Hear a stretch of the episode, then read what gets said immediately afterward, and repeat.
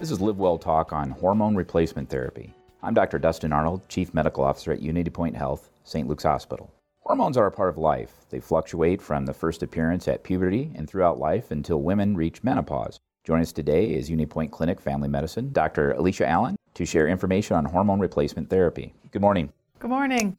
What is hormone replacement therapy? Hormone replacement therapy is the treatment options that we use for women as they have gone through menopause. There's a couple different options, depending if they have a uterus or not. So if a woman does not have a uterus, then we typically resort to estrogen only. If a woman still has her uterus, then we use a combination of estrogen and a progestin. Okay. And what are the risks with this therapy? Estrogen alone and progesterone with estrogen? Or are there are obviously probably risk factors this replacement. What are they?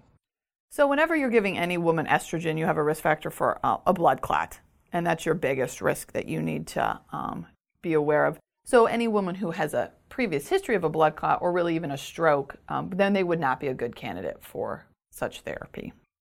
And how do you treat the therapy when a woman has dysfunctional uterine bleeding and they I know sometimes the OB-GYN docs, they'll say, well, we need to add progestin or progesterone. How do you make that determination? What's the relationship there? So as long as a woman has her uterus, they have to have some form of progesterone because unopposed estrogen is a risk factor for endometrial cancer. Okay. So if they have their uterus, they have to have some form of progesterone to protect them from developing endometrial cancer. Okay. What are the common indications for, well, let me rephrase that. Other than menopause, when do you replace the hormones in a... You really wouldn't. The only time for, menopausal hormonal therapy would be menopause. If someone is having abnormal uterine bleeding, we use different forms of hormones for that. So we treat them with hormones, it's just different variations and kinds. Okay, still balancing the progesterone and estrogen. What are some natural options for hormone replacement therapy? I see some of the, whether it's advertisements, and I think there's a clinic maybe down in Iowa City that offers hormone replacement therapy, natural hormone replacement therapy. What's that all about? So that's a very complex question. So there are what are called bioidentical hormones, and that's really estradiol. So that's the exact same chemical formulation that your body is making, and then there's, different other forms of estrogen, like your Premarin estrogens. You can get estradiol in compounded form, or you can actually get it in prescription form from your provider. Okay. So I don't exactly know what some of those clinics are doing and which formulations, but you can get estradiol in oral form or actually patches that is FDA approved. Okay. And I know you mentioned in a previous podcast about menopause that it's a clinical diagnosis. There's no benefit to doing a blood test, see the estrogen level, and try to influence that. That's kind of become vogue with testosterone replacement therapy, and you've probably seen that in your clinic. Your thyroid stimulating hormone is high normal, so therefore we need to bring it down to low normal for a constellation of concerns that are probably unrelated to that. So there's no indication for that, is there? Not really. It's very tricky because of your sex hormone binding globulin, which really affects your ability to do blood draws for estradiol levels and progesterone levels. You use progesterone levels sometimes with gestation. So they do that if a woman is pregnant or early pregnant or has pregnancy complications, but not really as much for menopause. Okay. And you talked about the risk factors, the risk of blood clots developing with estrogen. How does osteoporosis tie into hormone replacement therapy? We used to use estrogen for osteoporosis treatment, but anymore there have been better and probably safer forms of just osteoporosis, so we don't use estrogen really as a first-line osteoporosis therapy anymore. Okay. To stick with the bisphosphonates. Bisphosphonates are your first-line agents. Yeah. Speaking of the bisphosphonates, when do you send them to the infusion center to get the infusions versus taking it? How do you make that decision in your practice? Well, for me, I use your oral bisphosphonates as a first line. If they're not tolerated or they're not working, then we kind of up the therapy to some more your injectables through the infusion centers. Okay. So it's not necessarily a degree of severity, but it's the intolerance to the orals first, and then you work up to that? That's how I make my decisions. Okay. I'm the medical director of the infusion center, so I do see those patients come in. One patient is spinal cord injury, so it's difficult for her to sit upright, so obviously she can't take the bisphosphonate, and so we do that. So that's interesting. It all ties together. All comes back to hormones, doesn't it? It does. What are the other ways to manage hormone levels, if any, in your clinical practice? Are you meaning specifically non-pharmacological? Yeah. So, I will counsel women. There's a lot of things that they can do from what we would traditionally call behavioral modifications.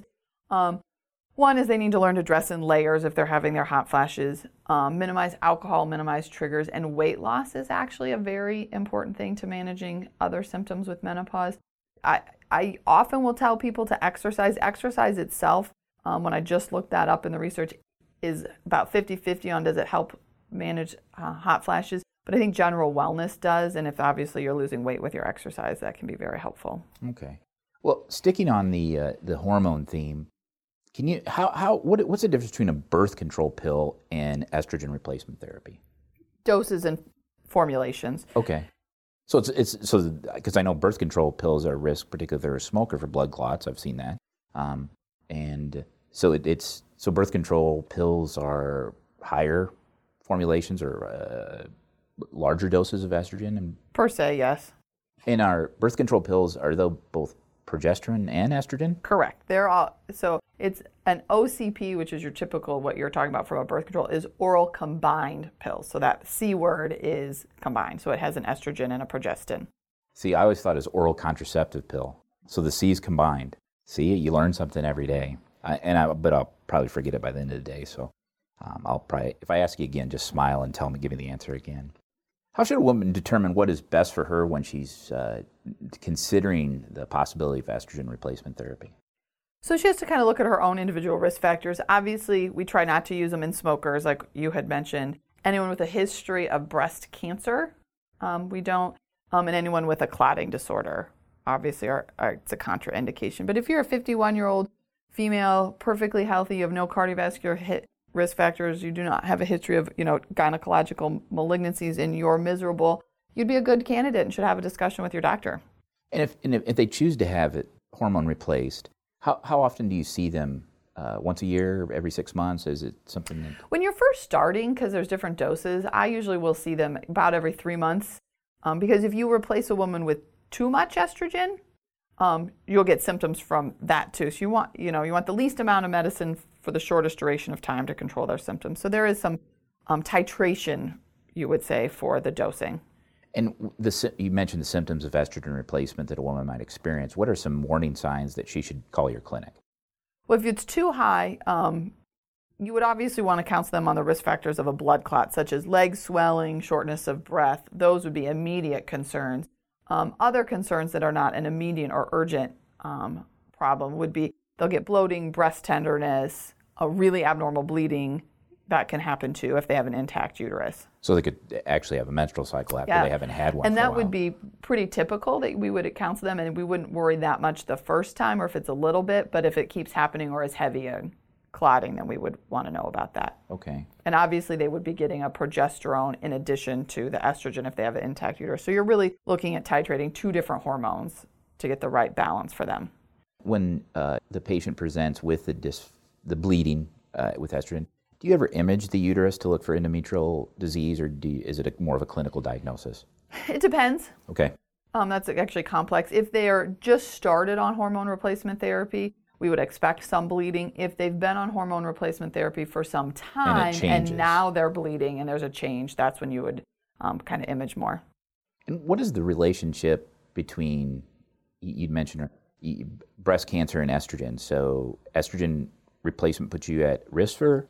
So the large studies actually do not show that in a 50-year-old, 51-year-old, young 50-year-old female. There really is not a clinically significant risk of breast cancer.